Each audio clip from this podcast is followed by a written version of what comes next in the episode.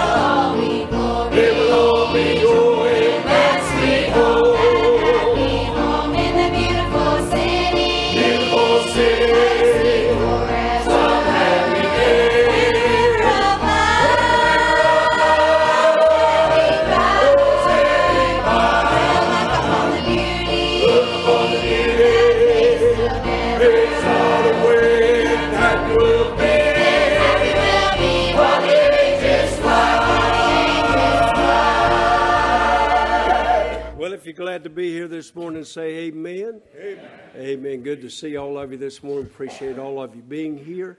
Appreciate our visitors being here this morning. Thank y'all for coming to Merville Baptist. And it is our prayer and our desire that when any of us come here, that Jesus meets with us personally. I need him to meet with me this morning. You need him to meet with you this morning. So let's go to church. Can I get a witness right there? I'm going to ask Brother Ron Bagley to open us in a word of prayer. Lord, thank you.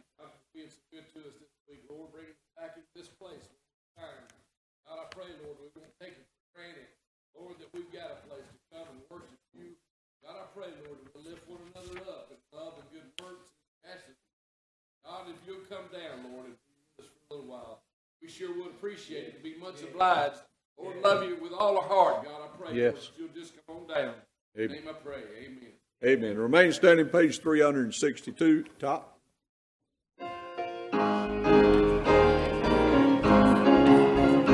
I am thine, O Lord, I have heard thy voice, and it told thy love to me.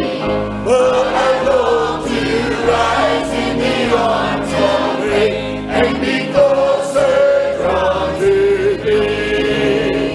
Draw me nearer, nearer, blessed Lord, to the cross where thou hast died. Draw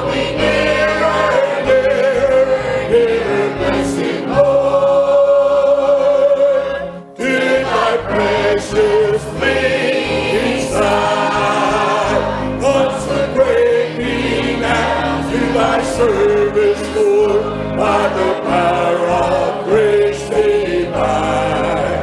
Let my soul abide with a steadfast hope, and my will be lost.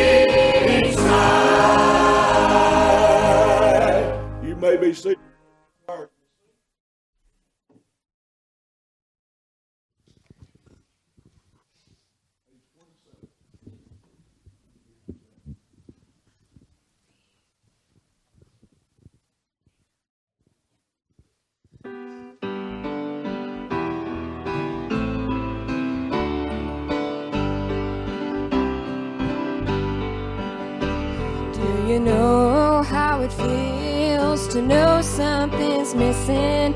A still small voice that you just keep dismissing. Do you know how it feels to be troubled inside and to think just for you on the cross someone died? Do you know how it feels when he knocks to you, surrender?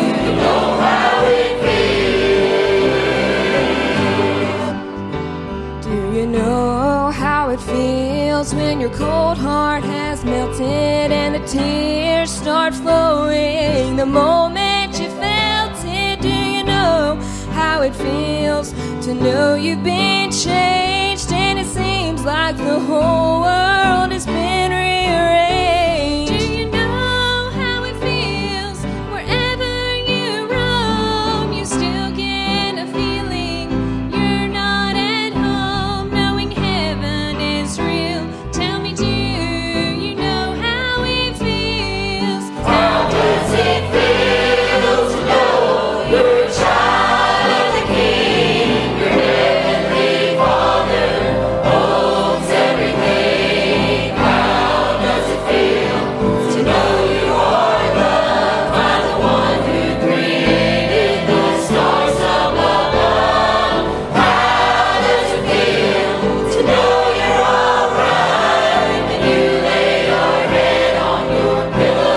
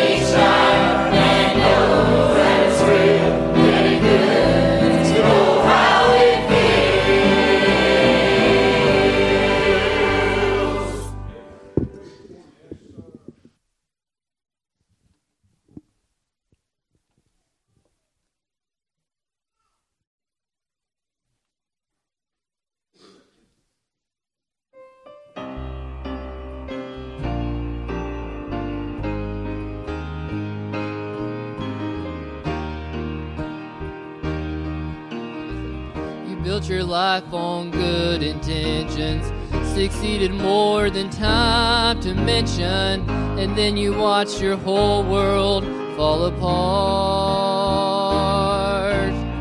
He's not another dream enhancer. God is your one and only answer, the reason he won't finish what you start. God's got a better plan.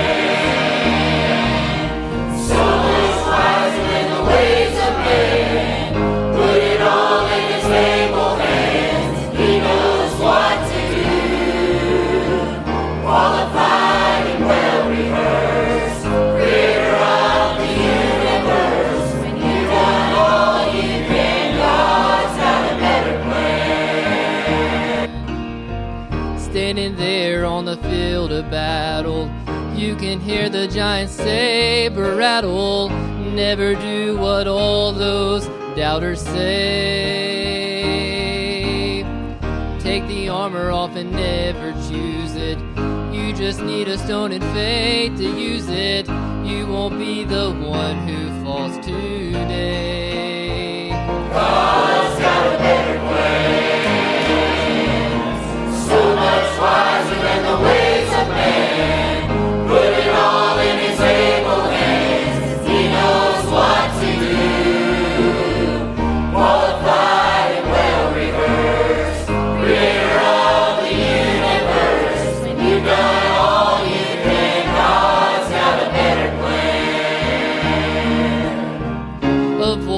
that self-inflicted consequence, even when it seems that it divides all common sense. God's got a better plan, so much wiser than the ways of man. Put it all in his able hands, he knows what to do. Qualified and well rehearsed, creator of the universe, you've got all you can. God's got a better plan. Qualified and well rehearsed, creator of the universe, you've got all you can. God's got a better plan. Every hope that I have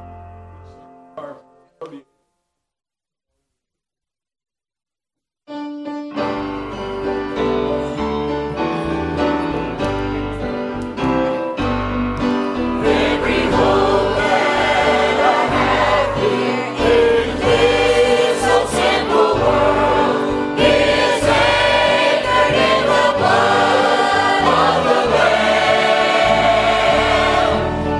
Though the billows are raging and we're tossed to and fro, there is reasoning in that fold. But oh, the blood of the precious Lamb of God, there is no other fountain so sweet and so sweet. It has washed away my sin, it gave me peace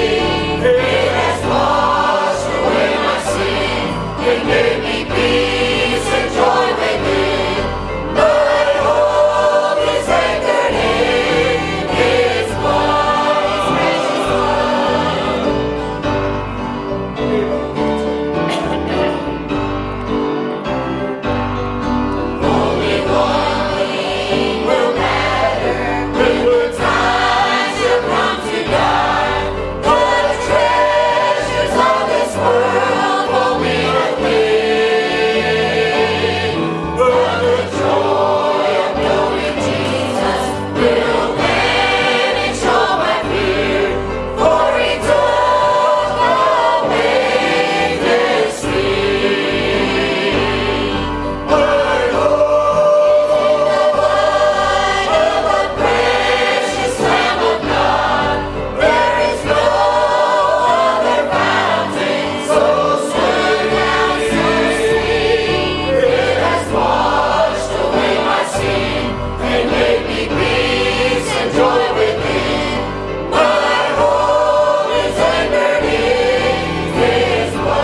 of this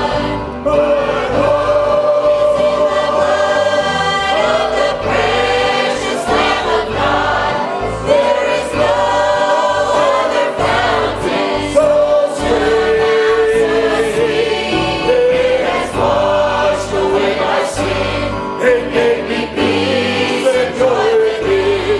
but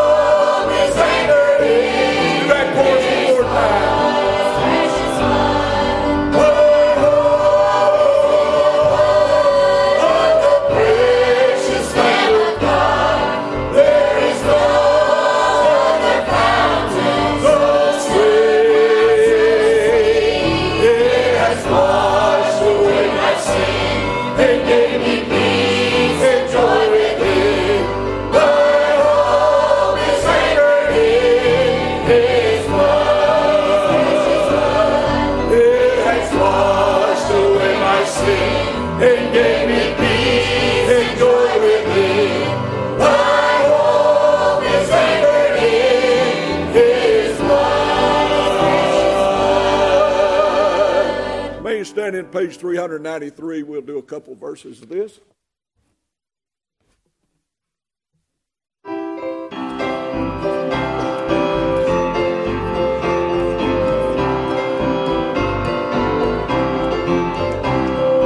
Sing the wondrous love of Jesus, sing His mercy and His grace.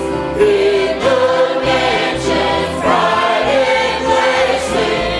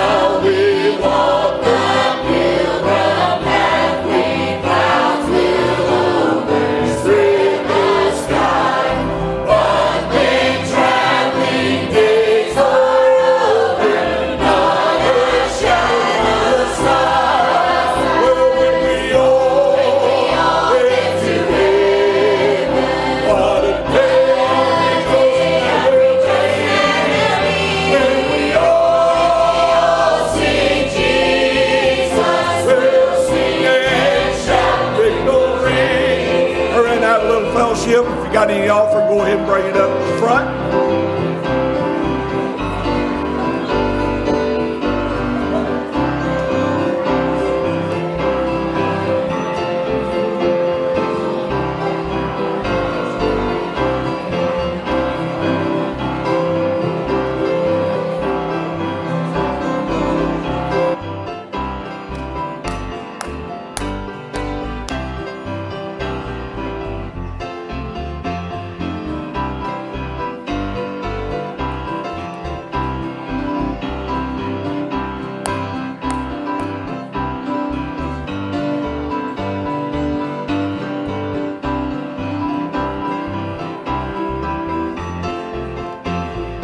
Let's do that last verse. On where to the prize before us, soon His beauty will behold. Soon the pearly gates will open. We shall tread streets of gold. Well, when we all get to heaven, what a day of rejoicing and will be when we all see Jesus. We'll sing and shout victory.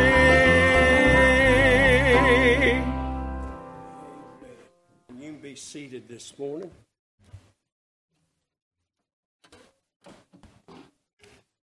Some may not realize this, but during our time of fellowship, that's the time that we take advantage of people being able to just on their own coming up and giving their tithes and offerings and love gifts. But if you uh, need to do that, you can come up anytime. You wanted to stick a one hundred dollar bill in the preacher's pocket. I mean, anytime, anytime. Just just so you'll know. um, as a matter of announcements this morning, got a couple that I want to remind you of. On February the eleventh, which will be here soon, we're having a Valentine banquet here at the church, and there's a sign-up sheet on the back of in the hallway, on the table in the hallway. And if you need, if you would love to come, we'd love to have you come and be a part with us. It's for everybody. Uh, whether you have a Valentine, you may be an old mean crab, and don't no nobody likes you, but come and be with us. Amen. So, anyway. That'll be February the eleventh, and we're already announcing this, so you'll make sure not to book anything of, of your own on top of these dates. But on April the sixteenth through the nineteenth, Brother Bud Stiltner being with us to preach a, a four-day revival meeting. So remember those dates, and uh, and please don't plan anything on top of that. So um, I do want to read this. This card. I was out last Sunday, a uh, little bit of sickness, but uh, uh, glad to be back today. But this is from me and Deb. It says, "Dear church family, thank you all for the generous blessing over the Christmas holidays. We will enjoy the gift cards throughout the year." And I promise you, we're still living off of some that we uh, had given us last year. We love you dearly and thank you for your love and the many ways that you bless us, me and Miss Deb. So, and from the depths of our heart, thank y'all for being so good to us. Announcement. Uh, didn't make the bulletin yet, but it will pretty soon. Uh, February, um, March the eleventh, we're going to have a men's day of Top Golf, and uh, we're going to start that. We're going to leave church probably around two o'clock. And so every man can get all your work done before two o'clock, and you can be here and ready to start. The church will pay for the golf game, but you pay for your own food. We're going to have a lot of fun and fellowship, so that's the way we're going to do it. So anybody that can go, we'll have a bus going. So uh, just want y'all men to put that in your calendar so you won't book nothing that day.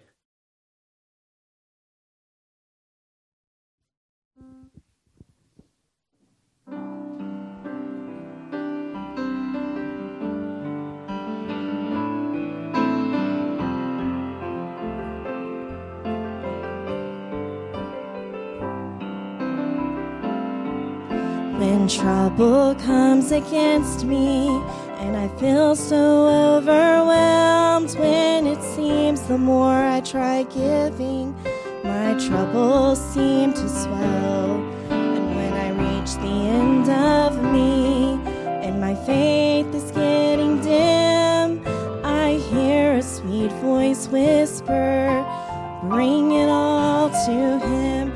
I'll just bring it all to Him. When no one understands, when you're looking for an answer, God always has a plan. When the burdens get so heavy and my sight is getting dim, how sweet it is knowing I can bring it all to Him.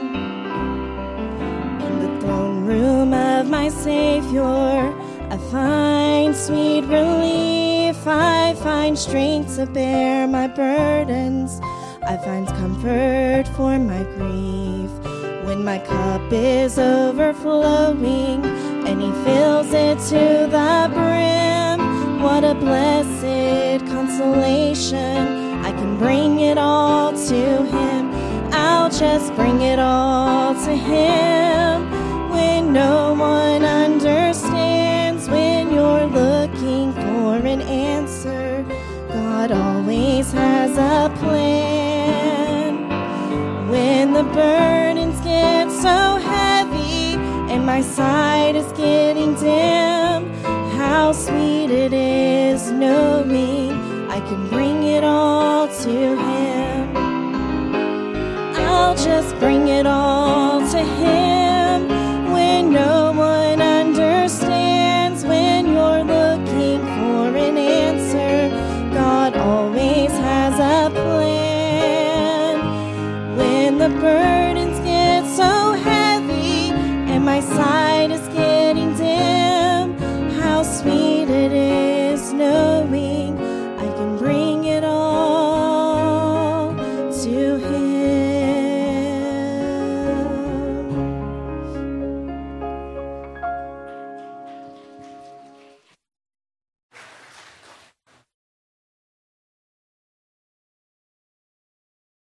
matter what it is about or what time it is, you can always bring it to Jesus. Amen.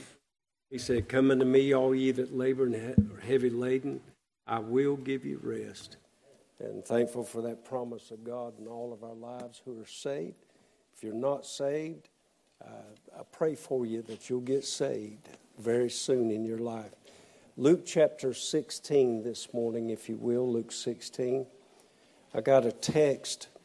I get uh, several texts every Sunday morning from various preachers, friends of mine, and a couple of them let me know that they're praying for me and things like that. And uh, I got one from a, a preacher friend of mine that used to be uh, very close to me down in Waycross. He was, I pastored him and his family for years, and his name's Mark Cardwell. If, Mark, if you listen to this at any time, I love you, brother, and thankful thankful for you. But uh, Brother Mark shot me a text this morning. He'll have some scripture at the beginning of the text. And then he said, I just want you to know that I'm really praying for you today, Brother John. And I texted him back, and I said, please do. I said, the subject that God has given me to preach this morning is a subject on hell. And I said, I don't want to, but I must. And uh, when God urges a preacher's heart to do something like that, uh, we must be obedient to Him. Luke sixteen, if you found that passage of Scripture, if you'll stand to honor the reading of God's Word this day. I do want to thank every one of you that are here. I'm praying that God will do something in a big way among us today. And uh, in all of our hearts, we all need God to do something for us, whether we realize it or not. We need God doing much for us. And thankful that He's willing. Woo, I felt something on that. Amen. Luke sixteen, we'll begin in verse number nineteen and read through the end of the chapter. This is a very familiar passage of Scripture, especially in a church like this. Um, but I'm preaching with a, a question this morning. What happened to hell? What happened to hell? Uh, you don't hear much preaching about it anymore, and if you do, it's a rarity. And and I just want to mind the Lord this morning while we stand before you. Verse number nineteen reads like this. It said, "There was a certain rich man which was clothed in purple and fine linen and fared sumptuously every day. And there was a certain beggar named Lazarus, which was laid at his gate full of sores and desiring to be fed with the crumbs which fell from the rich man's table. Moreover, the dogs came and licked his sores." Must have been a pitiful sight.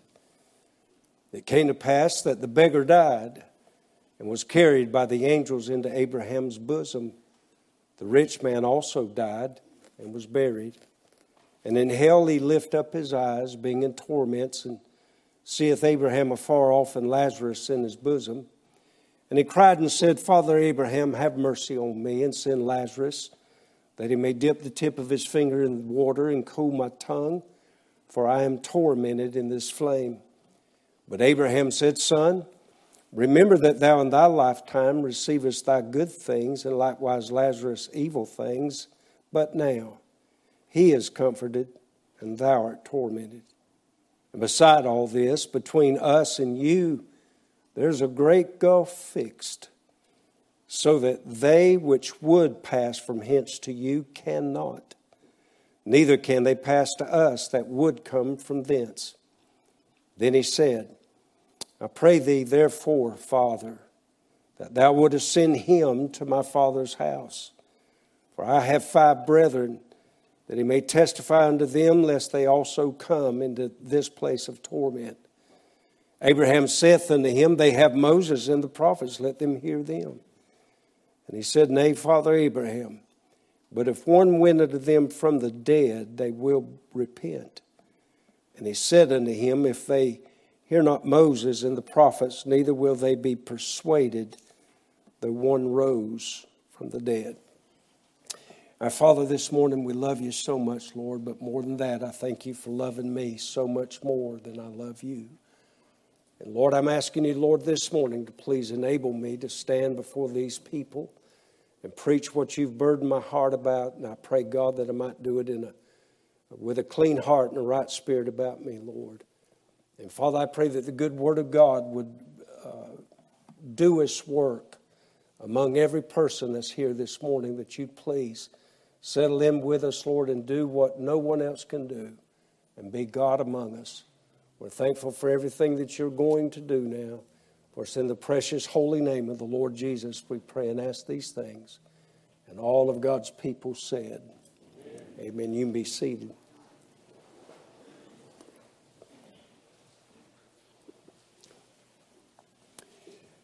There's many things that a preacher can preach about, but this one subject is a, a subject that needs to be preached at times is under the prompting of the Spirit of God, because we get so forgetful in our lives. Even those of us who are saved, we forget the reality of hell, and that it's a real place that people every day die and go to. It's with a burdened heart that I stand before you this morning. I was earlier in the week, I was preparing some other things for this day. And I'm always praying. I said, God, you prepare me for Sunday. And as I was meditating and preparing and studying, that thought of hell just kept coming to my mind and my heart. I tried to dismiss it at times, but it just kept coming back and back. And, and God kept burdening my heart to preach on this subject. And he knows all things. He knows what the need is for any hour that we assemble together. And I'm glad he's a God like that. I'm glad to know that God is a God that knows all things, and he knows our needs. He knows your needs. He knows the needs of every individual on planet Earth and exactly what he needs to do for them. In the context of what's been going on in Luke chapter sixteen, the chapter begins with the Lord telling about a man who wasted his goods. Then he talks about the true riches of life. You know, you can have all the money that, that Bill Gates and Elon Musk and others have and, and have it grouped together and it belong to you. But if you're not saved, you're a very poor person. Uh, then he goes on and he talks about those, as Brother Josh was mentioning to us in our devotion time at Sunday school. He said about those that try to serve two masters. You try to do this and for the world, you try to do that for Jesus, and the two just won't mix together. Then he goes on and he talks about those who would justify themselves before men, but God knowing their heart. And there's a lot of people like that. They try to justify themselves before men and try to brag on themselves, if you will, and, and but God knows the truth of their heart. Then he finishes up the chapter with this. It's not a parable. It's a true story about two men. Jesus Christ knew these men. He knew one was a beggar and he knew the other was a rich man. And he knew the eternal destiny, the eternal fate of both of these men. He knew the beggar was, was a, a very poor individual during his lifespan on earth. And he was so poor, he would sit outside the rich man, a rich man's gate, and he would beg, he would beg just, just for a crumb, just some crumbs that would fall. And it said he was so disgusting looking and so diseased that dogs would come and lick their sores. And that's not always a bad thing, because they tell me that dogs have a healing property in their saliva. And the dogs would come and lick his sores. Goes on to tell us that that rich, that poor man died. And the angels came and attended to his, to his dead body. And they lifted that dead body off of there and they, they swept his soul up into heaven. And he's in heaven even today. Then he goes on and tells another story correlating with that, but of an opposite degree. He says that there was a very rich man, and he and he points this out to us, that he fared sumptuously. That means over and abounding. That means there was nothing that would even come to this man's mind that he did not have every day of his life. He ate well, he lived well. He was just a, very, a man that was very rich. It goes on to tell us that that rich man died. And then the next statement, don't even talk about his burial. Don't talk about anything. It just says, the very next statement says, and in hell, he lifted up his eyes. Whatever happened to hell? Where are the preachers that uh, remind their congregations of such a place? I thank God that he's one who does tell us the truth about life and eternity. I, for twenty-nine years, I lived as a lost person. Didn't know I was going to hell. The devil didn't tell me. The devil didn't disclose it to me. But one day God came into my life and started showing me the reality of a place called hell, and uh, showed me the reality of it. And I realized as a man of twenty-nine years of age that I needed Jesus in my life. This story that's told in this passage is very real. It's very profound. It's very enlightening. It's very, if you will, horrendous. Hell. This place, this place where this man, this rich man went to, and he was tormented continuously. It's a horrible place to even consider. And you know, we it gets so good on this earth that at times we just don't even consider this place or even think about this place called hell. The reality of it is every day, every day, every day, somebody dies. Many people die and go to a place that Jesus called hell. It's uh, hell's a... Uh, prepared place is prepared for the devil and his angels. God never intended man to go there. But he prepared this place for the devil and his angels. And sad to report to all of us that people who die without Jesus Christ in their hearts die and go to this place called hell. We've heard it said that heaven is a prepared place for a prepared people, but hell is a prepared place for an unprepared people. I want to preach for just a little while on the subject of hell. And, and some may say, well, preacher, why do you feel like we need to preach on hell? Well, number one, because of the determination of the devil. He wants to damn as many as he can to this awful place. He wants others to join him in his place called hell. He'll do everything he can to blind and deceive people. Make people think, well, uh, I've been baptized. I'm okay. That's a lie. And make others think, well, I'm a pretty good person. Surely my goodness will outweigh my badness. And uh, I'll go to heaven. That's a lie. You'll never be stacked like that in front of God. You'll never be ju- judged in that manner before God. It's whether you've accepted Jesus Christ or rejected him. It's the only determining factor of your life that will determine your eternal destiny. Not only the determination of the devil, but another reason we need to preach on hell is because of the deception of the deceivers. There's many false prophets out there today, especially in the days in which we live, of the last days. He said, many deceivers, many false prophets. They're everywhere. They're in churches. They're in Gainesville. They're on the T V. They're on the radio. They're everywhere. They're deceiving people. All they want to talk about is just how to get rich, how to prosper.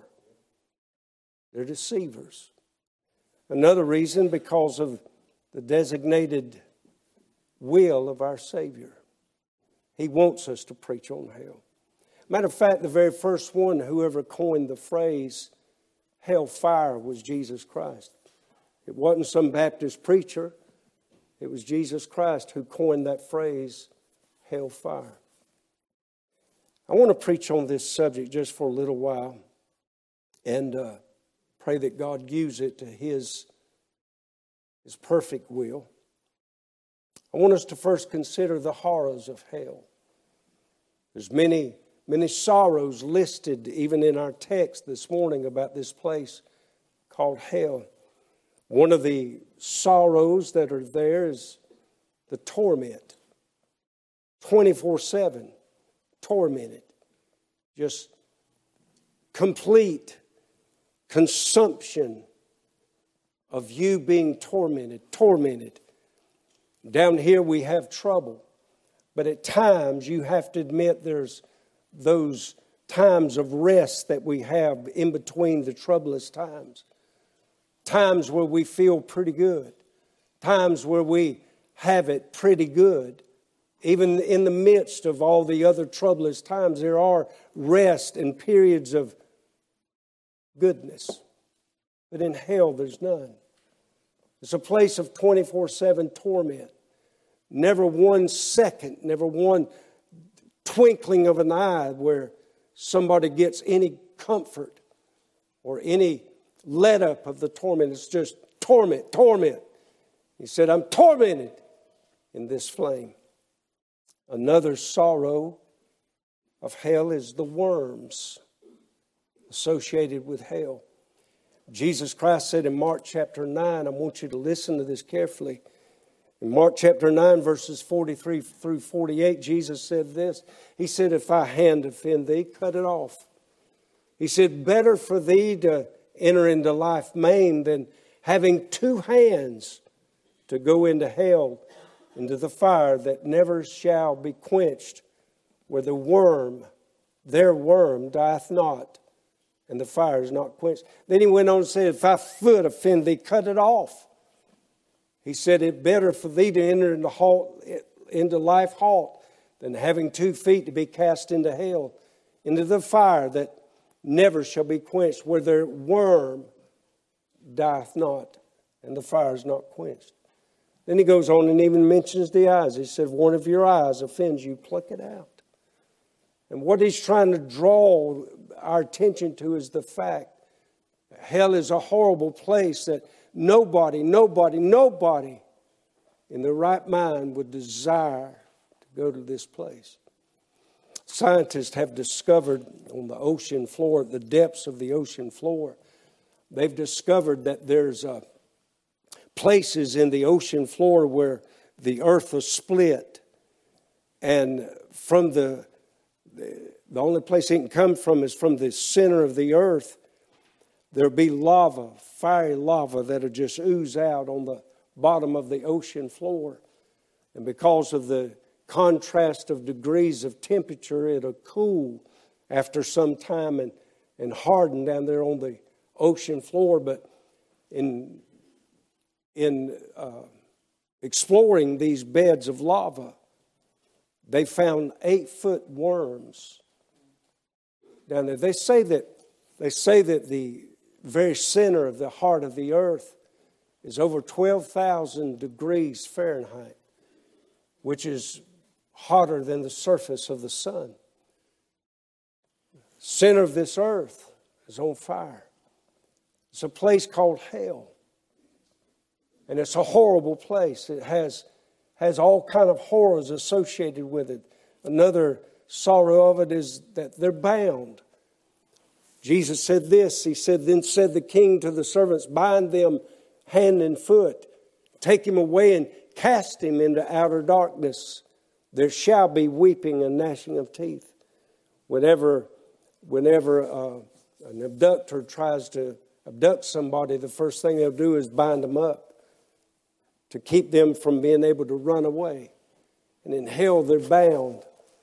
No escape. There's nowhere they can go, no way they can go anywhere. They're bound into this place called hell forever and ever. The darkness is another sorrow of this place called hell. And Jesus said this in John nineteen through twenty of, of John three.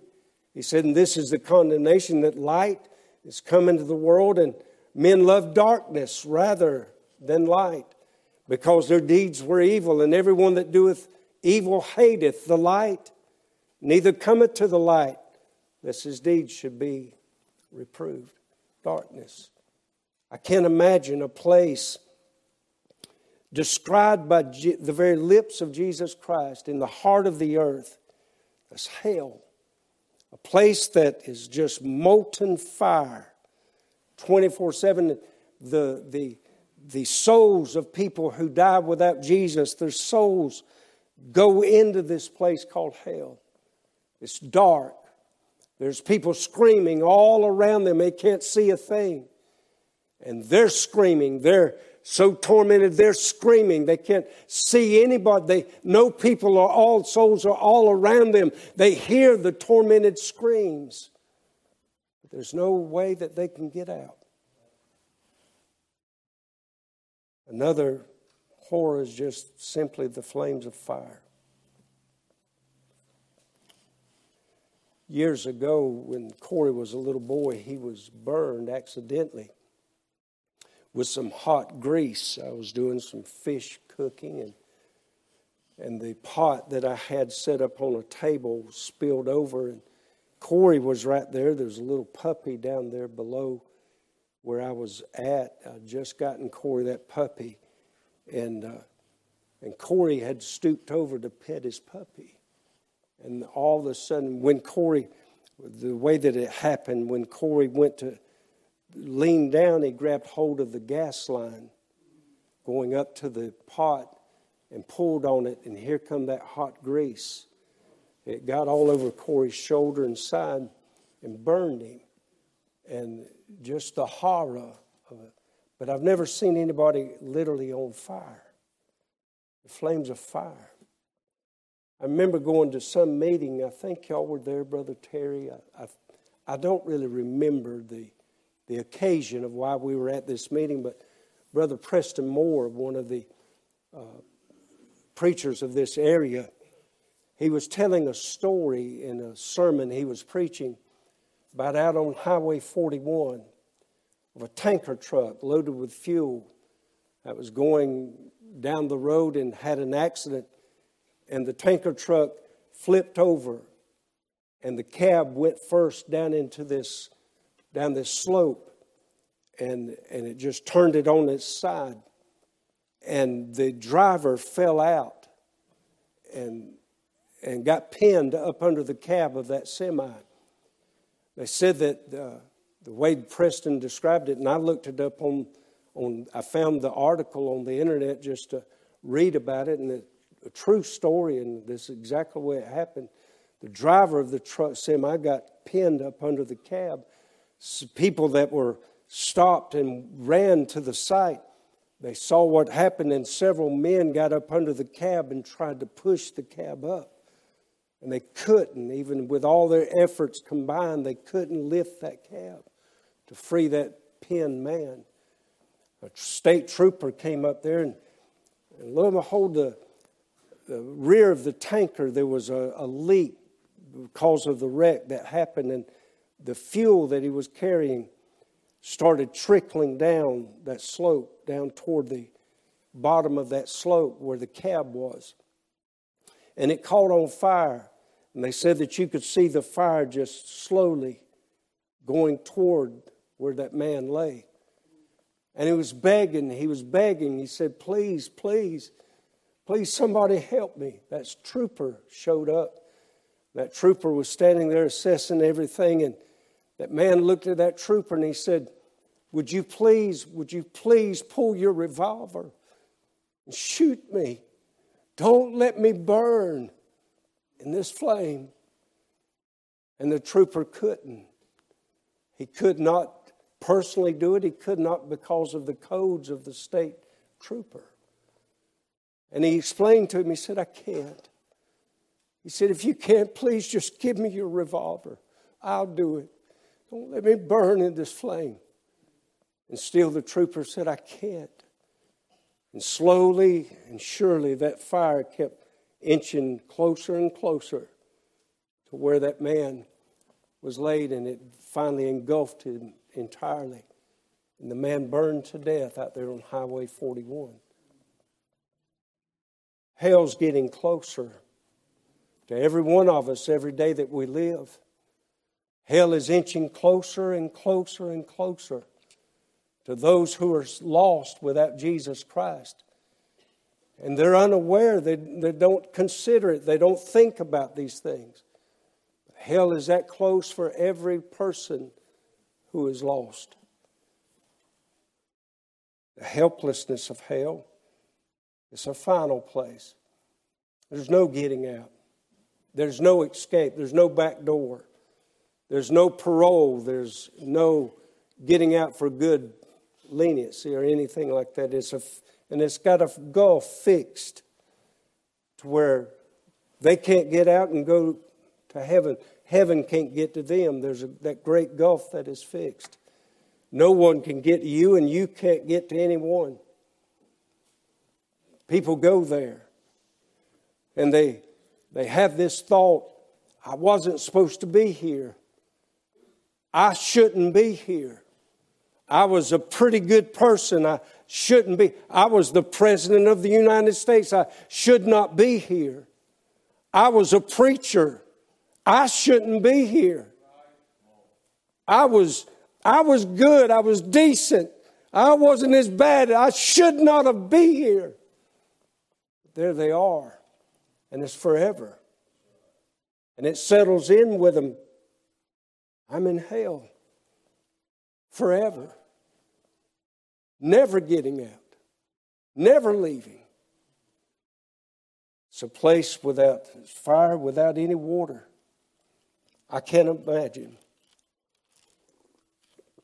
I love water. I drink it all the time. My, my mom don't care for it, but I love water. And uh, I can't imagine a place where you just can't get one, not even one drop. There's not one drop. This rich man begged, begged, begged Abraham to send Lazarus. Just tell him, just tell him, just dip his finger in that water and come and put it on my tongue. I'm tormented. Not one drop of water could that rich man ever enjoy. The humanity of hell. Everyday people die and go to this place called hell. The truth about us is that all of us are made up, comprised of a spirit, soul, and body.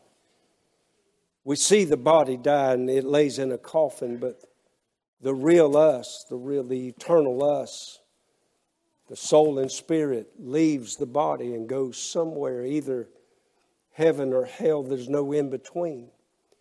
There's no place called purgatory. There's no place in between that somebody goes to and gets a second chance, as some teach. It's either heaven or hell. The rich and the poor go to hell. The educated and the simple, they go to hell. The male and the female, they go to hell. The young person, the old person, they die without Jesus. They go to a place called hell. The kings and the servants, they die without Jesus and go to hell.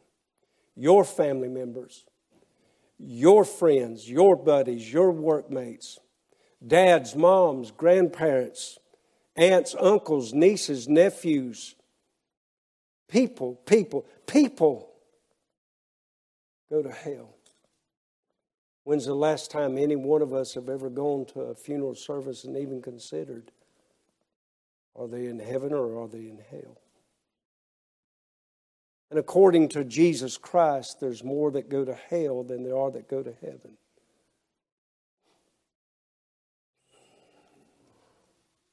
I believe, I believe the most common thought of those that are in hell, that rich man, that rich man, think about him. He was had everything that he ever wanted in life. He didn't have to beg anybody, didn't have to go to a bank and borrow any money. He had everything he needed right at his disposal, and he made sure that he was lived that way. But now he's in hell. Even today, this rich man that we've just read about is still there. He's on fire, he's tormented, he's burning, he's in darkness, there's screaming all around him. He's still there. But I believe the most common thought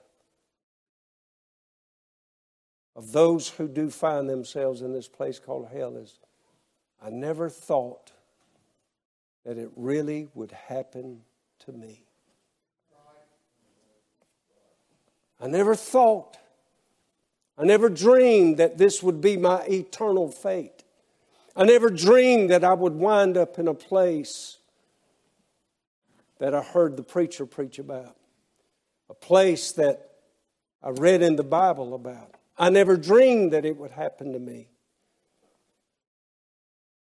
But it happens to every person who dies without Jesus Christ. That's why it's so important to understand why Jesus came. He came to die for every person. Not just sitting here this morning, but every person of every generation that there's ever been. He died for their sins. Depending on what we do with Jesus Christ determines our eternity forever. There's a There's a thought I want to try to press to your hearts this morning. How many of you in here has got somebody in your life that you honestly love? Raise your hand.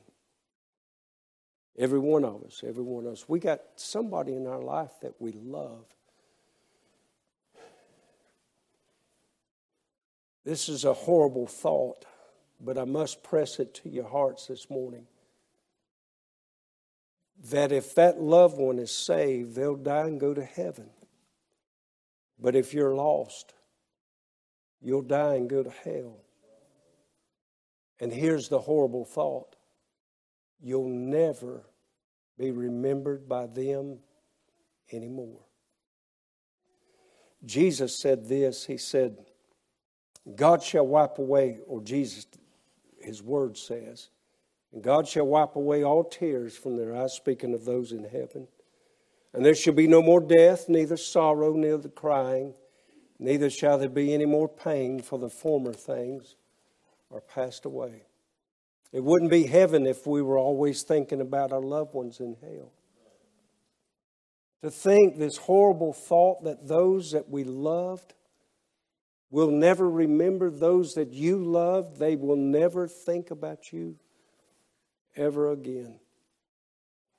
But I do want to end right here. There is a hero of hell, and his name is Jesus Christ.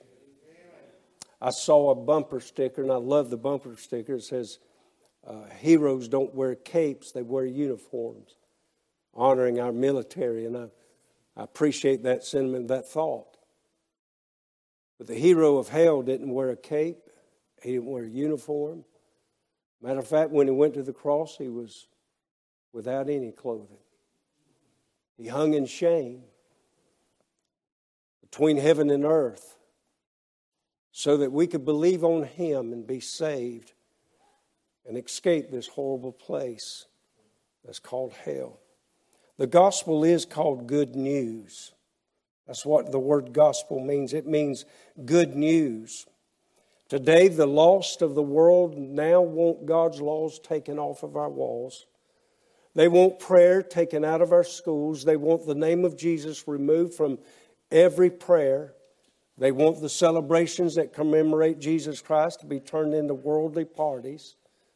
But in hell, they're begging the church to tell their loved ones about Jesus Christ. This rich man begged Lazarus to go tell his brothers. Please go tell my brothers. I love my brothers. Don't let my brothers, my brothers, I don't want them to experience. I don't want them to see me down here.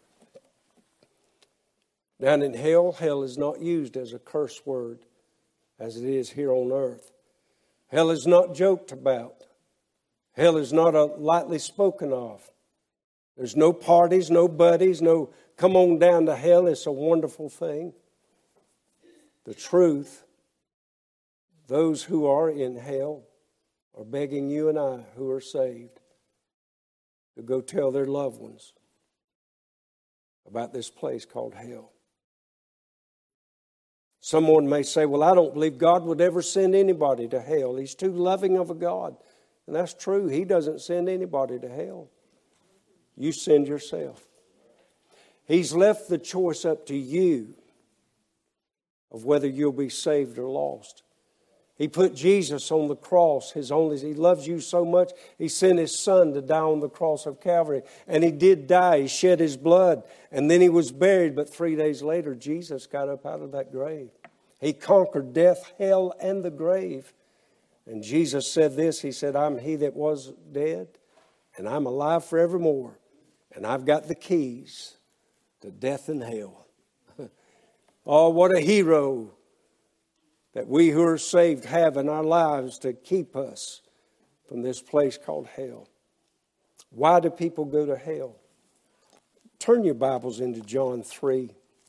Sis, you come on to the piano, please. Brother Terry, if you could get up a song to sing, it'd be, it'd be great. I, did, I don't mean to spring that on you, but I believe God would have us to sing an invitation. Why do people go to hell? John chapter three. We all know verse sixteen. The, every one of us in this room could probably quote John three sixteen. But John three seventeen says this. For God sent not his Son into the world to condemn the world. That was not his purpose. But that the world through him might be what? Saved. He that believeth on him is not condemned, but he that believeth not is condemned already. Why? Because he had not believed in the name of the only begotten Son of God. And this is the condemnation, that light is come into the world. Men love darkness rather than light because their deeds were evil. I remember reading a story years ago about a certain unit in our armed services. I don't remember exactly which branch of the service it was, but this particular unit was the unit that always got the tough assignments. They had more casualty rates than any other unit because they would get the frontline dangerous jobs. And they needed a chaplain to accompany them with them. And they were interviewing different ch- men who had applied for the job of being a chaplain. And they were set, this one applicant was sitting in front of that panel of soldiers. And they asked him one question. And this was the question they asked that chaplain. They said, "Do you believe in a literal place called hell?" And without even thinking about it, he said, "No. There's no such place as hell. No." They said, "Well, if that's your answer, we neither want you nor need you to be our chaplain." They said for, they went on to say, for if there's not a hell, why do we need you? But if there is, and you don't believe in it, we don't want you to be our chaplain.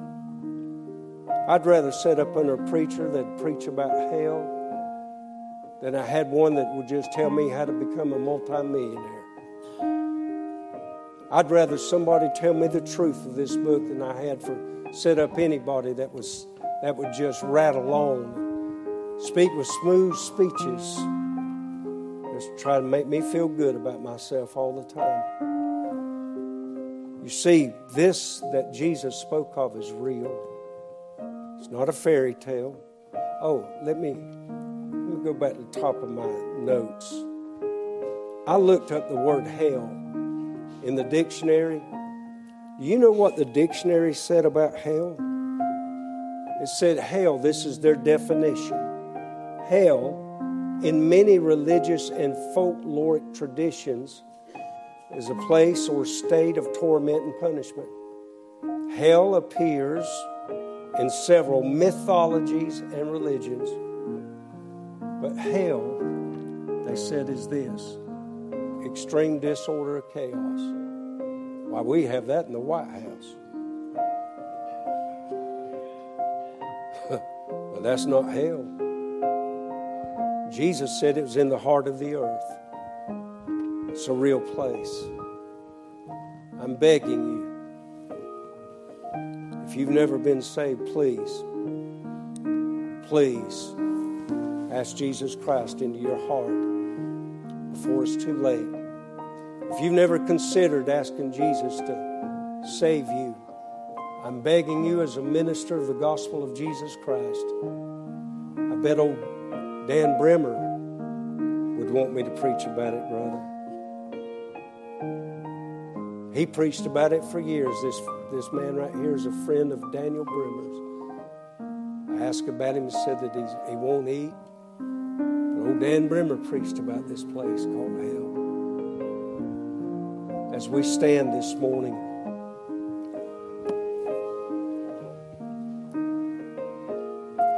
heads are bowed and eyes are closed before we sing. There may be somebody here this morning that isn't saved.